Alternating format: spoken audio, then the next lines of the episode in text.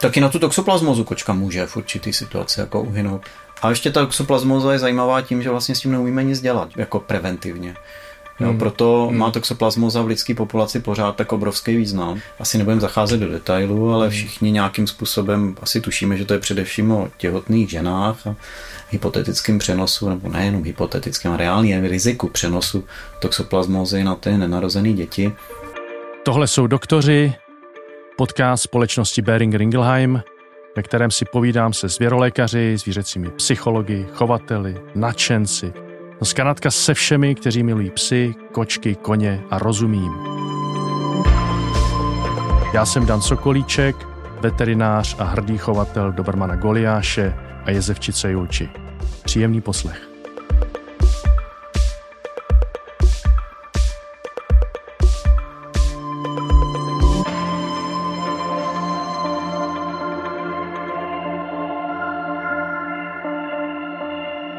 Jsme tu zase u dalšího dílu podcastu s názvem Doktoři. Já jsem Dan Sokolíček a se mnou je tu můj dlouholetý kamarád, profesor David Modrý. David, já tě vítám. Ahoj. Děkuji za to, že jsi přijal pozvání. Je to po třetí, my jsme v jiných dílech spolu mluvili o psech zejména, ať už v otázkách parazitů, které potkáváme s našimi mazlíčky na zahradách a při tolkách u nás, anebo při tom cestování. Dnešní díl podcastu se týká kočky. Eh, z pohledu parazitologa vnímáš kočku zcela odlišně tak jako i vzhledově a chováním kočka je jiná jako, než pes? Já myslím, že určitě, dokonce to je skoro, že my to vnímáme jako protipol, že psy a kočky, že to jako moc jako nejde ani dohromady. Ne, kočka je jiná a ona je jiná i samozřejmě způsobem života, protože ty parazitózy vlastně hodně odvisí od toho, jak to zvíře žije. Hmm. Tak potom se liší i problematika parazitologie koček. Že? Kočka je šelma. Kočka prostě na rozdíl od psa zůstala skutečně šelmou, která žije po našem boku. A je to šelma lovec, takže jako vlastně většina parazitologie nebo většina parazitů psa kočky vlastně je tímhletím rozdělením od, eh, jako odlišená a vlastně domy, u koček dominují paraziti, který skutečně ta kočka získá tím, že loví jiná zvířata. Pojď konkrétně, co, co, co jsou teda za specifika, jaké parazity má kočka? Díky právě tomu, tomu, že loví, tak samozřejmě významným hostitelem toxoplasmózy, to je onemocnění, který by všichni měli znát, jako, mm-hmm. protože to je významný onemocnění, který sdílíme s kočkou, respektive kočka je jeho zdrojem pro člověka. A dál to jsou potom především tasemnice a vlastně do stejného ranku typu přenosu patří i plicní helmintózy, takzvané plicnivky nebo plicní červy. Takže vlastně minimálně tři skupiny kočičích parazitů jsou právě přenášený tím, že kočka loví.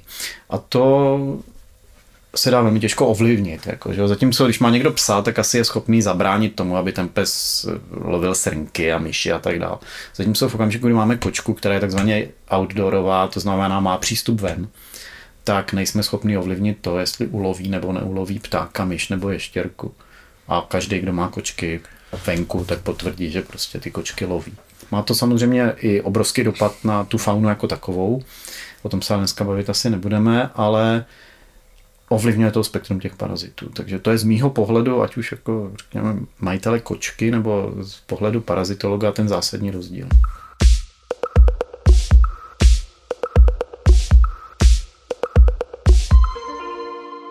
Vy jako parazitologové vlastně radíte nám, veterinářům a zejména chovatelům, aby chránili kočky proti parazitům, zejména kvůli našemu zdraví nás lidí.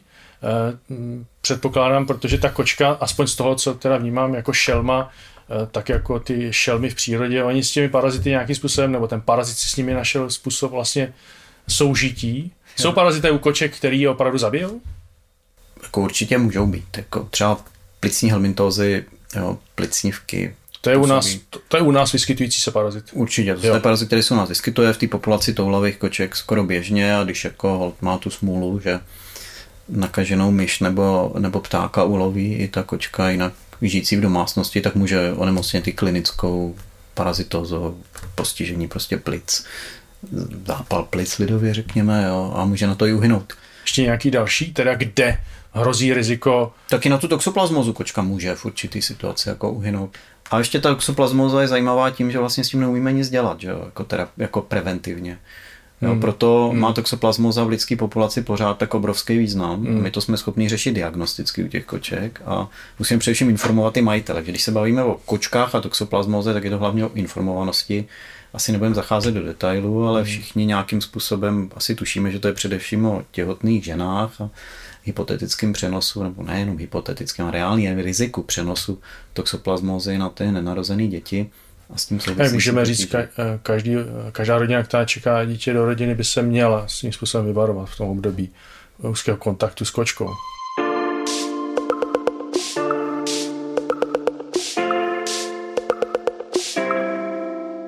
Jaké doporučení v rámci eh, nejzávažnější, nejrozšířenější parazitozy u koček toxoplasmózy je? Určitě, toxoplasmóza vždycky souvisela, souvisí s kočkou samozřejmě, jako, ale je potřeba si tady uvědomit, a to je možná věc, kterou jako úplně lidi neví, že to souvisí především s koťatama, a že to riziko ty infekce je vlastně a přenosu e, transplacentárního během toho těhotenství je na ženy a dívky, které nemají protilátky, to znamená ji neprodělali. Se s tím nesetkali teda. Takže tady paradoxně vlastně vzniká ta situace, že když ta těhotná žena jde na vyšetření a zjistí, že má protilátky, tak to je dobrá zpráva.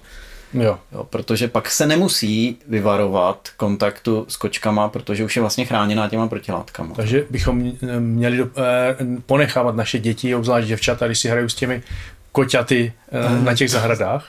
To se nabízí, ale nejde to, protože Eh, ta toxoplasmoza vlastně u člověka je doživotní, je ta přítomnost a hrozí tam takzvaná exacerbace třeba v případě poruch imunity nebo hmm. třeba transplantací a tak dále. Takže tohle cestou se nedá, bohužel, nedá jít. Ale z mého pohledu jako parazitologa by bylo jako špatně nějakým způsobem to těhotenství jako hystericky nějakým způsobem směrovat k absenci koček, jo? protože dospělá Indoorová kočka, která žije v domácnosti s těhotnou ženou, představuje nulový riziko. Zatímco mletý maso, který si ta žena koupí v samoobsluze, představuje závažný riziko infekce toxoplasmozou, takže ta kočka není jediný zdroj ty infekce. Ale v zásadě u té kočky eh, jedinou cestou, jak předcházet toxoplasmózem, je buď nenechat kočku lovit, anebo i neskrmovat syrový maso. Jo, ale jako pomocí léků hmm. nejsme schopni tohleto riziko ovlivnit. Čím se to hodně liší od těch ostatních parazitos, kde naopak, můžeme říct, management těch parazitárních infekcí jsme schopni dělat.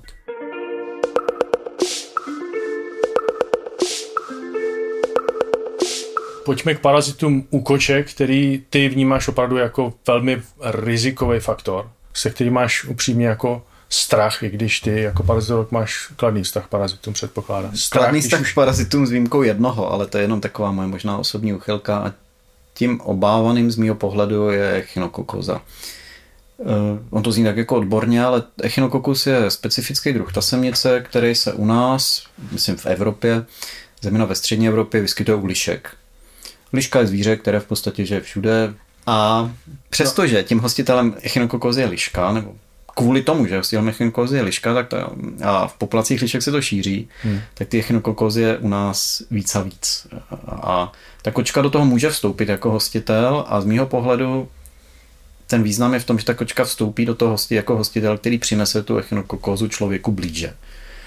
Jo, to znamená, kočka se nakazí tím, že uloví hraboše, a pak vylučuje ve svém trusu vajíčka toho echinokoka, který jsou mikroskopický, my nevidíme pochopitelně. A Kdy k tomu ten stát... hraboš přišel k tomu? K ten k tomu přijde od lišky. A jak k tomu přišel od té lišky? Nakazí se vajíčky, který vyloučí trusem to Trusem, to znamená, ten hraboš pozřel, zbaštil trus lišky? Spíš jenom ta vajíčka, ono se vlastně na ten trus se rozpadá, jo, jo. ten trus se rozpadne, jo. zmizí, ta vajíčka vydrží měsíce infekční v půdě. A ten hraboš to má v sobě třeba z předchozího roku?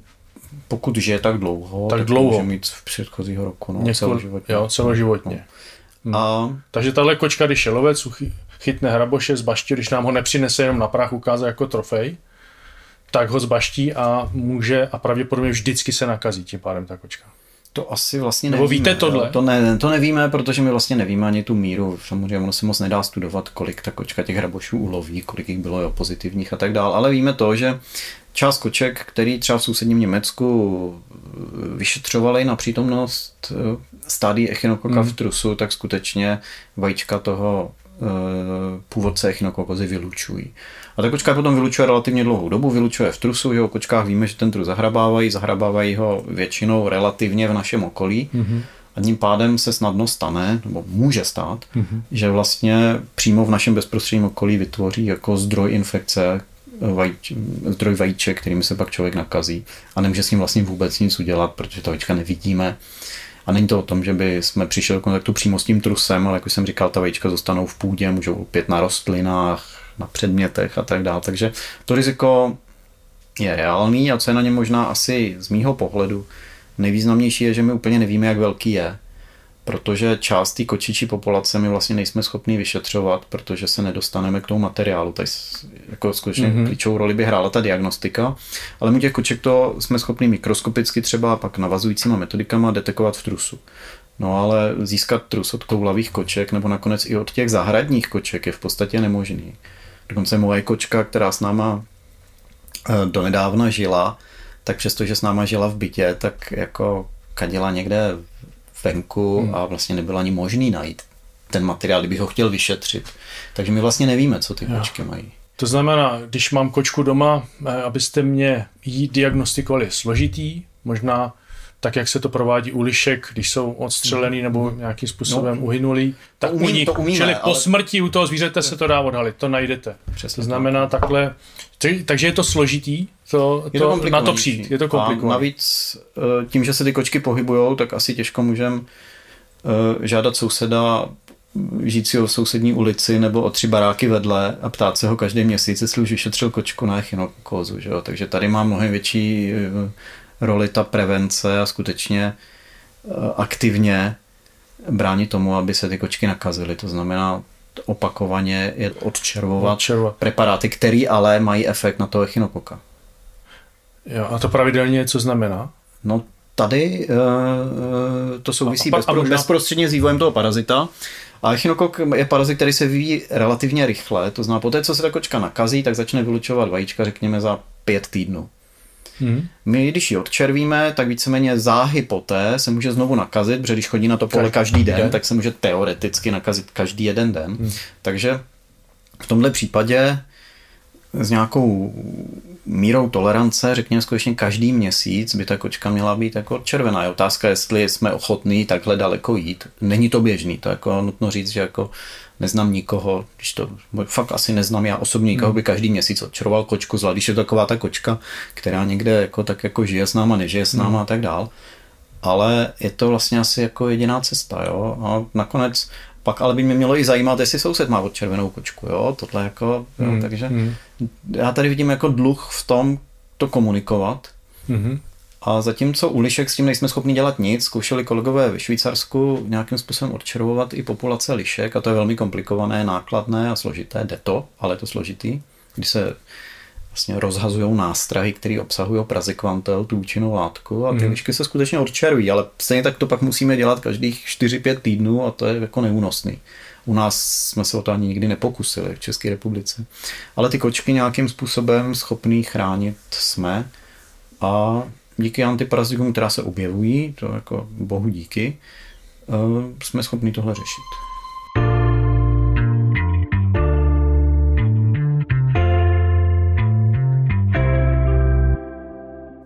U těch koček se tento druh, par, té tasemnice, že plochý mhm. červ, uh, klinicky na ní nic nepozoruji. To jako, že bych ne, ne. mohl poradit, nebo bychom poradili, když si všímejte tohohle u těch ne, koček. Určitě ne, ne. Ta, ta semnice sama o sobě, na rozdíl od těch ostatních kočičích, ta semnice je tak malá, že ji ani nevidíme v tom trusu.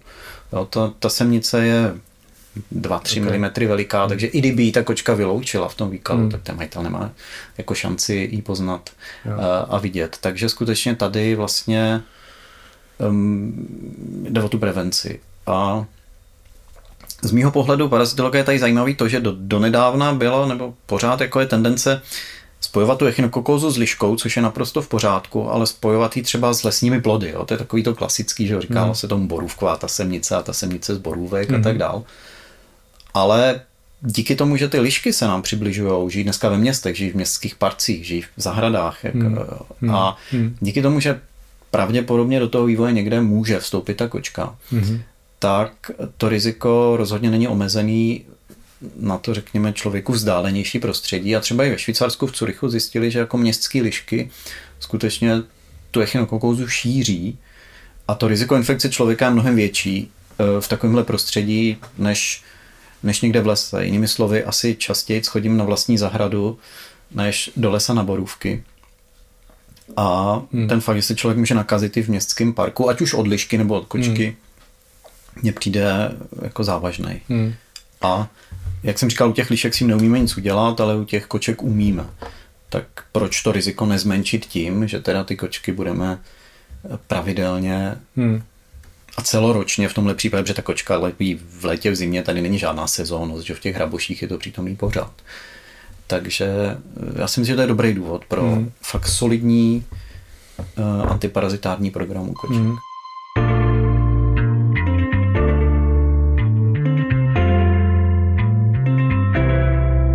jestli jsme se k tomu dostali, vlastně ten, ten člověk se nakazí a, a po nějakém čase se může vyvinout, mm-hmm. co vlastně, co, jak nás ohrozí no, na, na životě. Člověk, člověk vlastně do toho role té tase, do vývoje té tasemnice vstupuje v roli úplně stejný jako ten hraboš.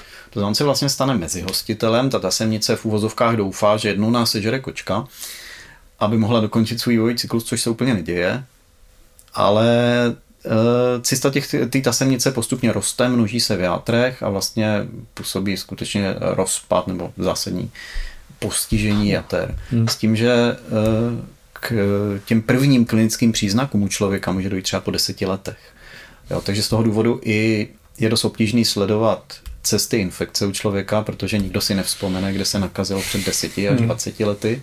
A současně ale taky není úplně jednoduchý vlastně eh, dívat se do budoucna, protože je možný, že dneska vlastně těch asymptomaticky nakažených lidí třeba v té populaci je větší množství, třeba za 10 let najednou se začne objevovat, že jako ty případy hmm, přibývají. Hmm, hmm. Protože uh, echinokokus jako ta je významný tím, že se v Evropě šíří nebo šířil v populacích lišek mm-hmm. a ta situace dneska v České republice je taková, že řekněme mezi 10 a 70 procenty lišek podle regionu a podle studií eh, je nakažených. Takže mhm. řekněme, když to zjednodušíme, každá Takže. druhá liška třeba hmm. může být zdrojem té infekce hmm. pro ty hraboše nebo pro člověka a od nich zase samozřejmě od těch hrabošů se nakazí ta kočka. Takže to riziko je reálný. Hmm.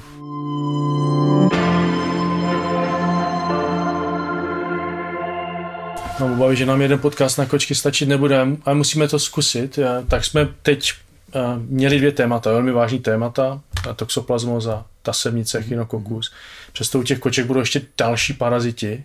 Eh, ty bys sám eh, vypíchl nebo zmínil zejména které další parazity? Já bych asi mluvil o blechách, jako jo, protože za prvý to je nepříjemný, nikdo nechce mít, že jo, blechy ta kočka ale samozřejmě snadno sdílí s jinými kočkami, protože ta pohybující se kočka venku a blechy jsou a platí to i u nás přenašičem a zdrojem bartonelozy, což je významný infekční onemocnění a může být významný jak pro tu kočku, může být významný, tam je to relativně vzácný, může být mhm. významný i pro psa mhm. a může být významný pro člověka a Zajímavé je, že zase v České republice neúplně přesně víme, jak je to s tím rozšířením bartonelozy a jak velké jako vlastně nebezpečí pro člověka představuje. Jo? To znamená, kdybych třeba srovnal data ze sousedního Německa z České republiky, tak u nás vlastně chybí. Jo, v nedávné publikaci o výskytu bartonelozy v Evropě je Česká republika vybarvená bíle, jakože mm. nejsou data. Mm. Ale, Ale není pak... důvod si myslet, že to je jinak než jinde v Evropě, protože ty blechy jsou stejný, kočky jsou stejný, takže ty blechy tu bartonelu mají. A to je, to je bakterie. To je bakterie, to je bakterie, která žije ve střevě té blechy a člověk říká se mu nemoc kočičího škrábnutí většinou, protože ve finále ten přenos ja. je drobnými poraněními v kůži. A já si nemyslím, že třeba se toho obávat jako nějakým zásadním způsobem. Můžeme diskutovat, kolik lidí se v České republice nakazí bartonelozou. Ale ta cesta v zásadě je jednoduchá. Stačí mít kočku, která nemá blechy. Jo, takže jako z tohle důvodu bych to neignoroval, i přesto, že ty blechy té kočce v zásadě až tolik nedělají, je to mnohem méně patogenní pro kočku než pro psa. Ta blecha u koček vlastně neznáme tu alergii na to bleší kousnutí. Mm-hmm. Ale ten zdroj té bartonelózy si myslím, že je dost dobrý důvod pro to blechy nemít u koček. Jo, takže to by bylo asi v pořadí významnosti. Zajímavé, že kočky nejsou úplně příliš často hostitelem klíšťat, nebo jsou postižený klíšťaty zdaleka eh, ne v takový míře jako ostatní zvířata, ale ono se líp čistí. Čistí, jo. ano, ale, ale jsou u nich klíšťata a můžou přenášet i zase krevní parazity. Jo, Jo, takže jo. moc toho nevíme třeba o boreliezou koček, ale víme, že třeba kočky a nakonec i v Evropě mají svoje vlastní krevní prvoky, které jsou přenášeny klíšťaty, takže tady zase ta ochrana proti klíšťatům má reálný význam jako prevence těch onemocnění.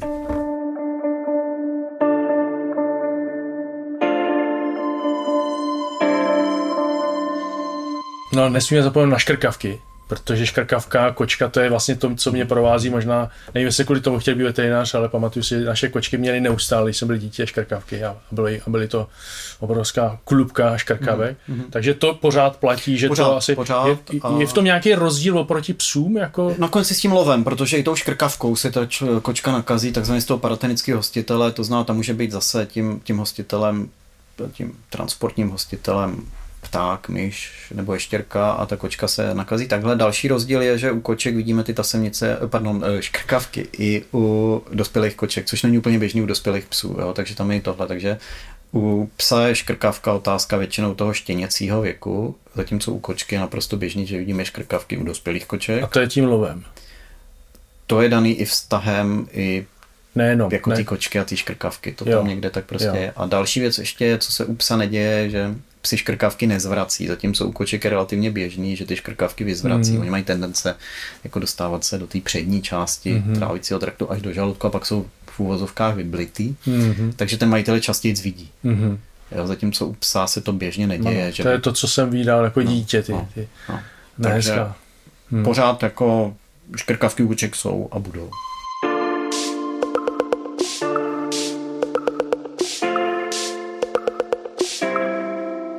Jaká by byla rada pro majitele kočky, která tedy sice se mnou sleduje ten hokej z toho gauče, ale protože má díru ve dveřích, tak chodí ven a lovit mě k potoku na oboře, jak my říkáme.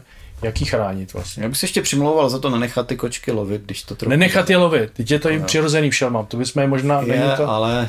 Co? Jako, eh, Budou happy? eh, no, nevím, jestli budou happy, ale ten dopad třeba na faunu je zásadní. Jo. Takže to je, to je jiná úroveň. Jo. Nebavme se jenom o parazitech.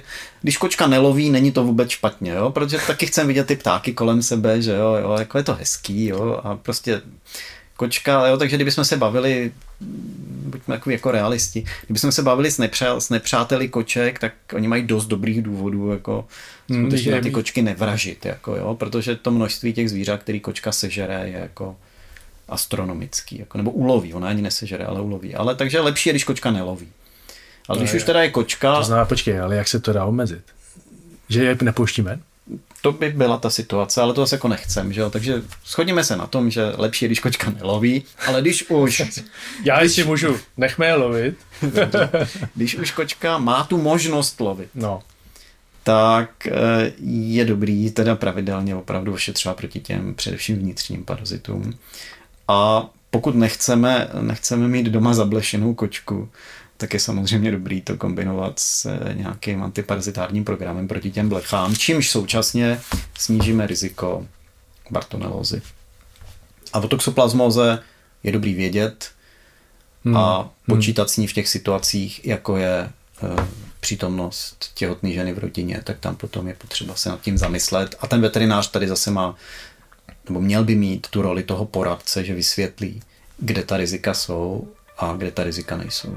Tak to byl dnešní podcast na téma parazité u koček. Mým hostem byl profesor David Modrý. Davide, moc krát děkuji za to hezké povídání. Já taky děkuji a těším se na příště. A jestli se vám podcast líbil, přihlašte se k odběru, sdílejte.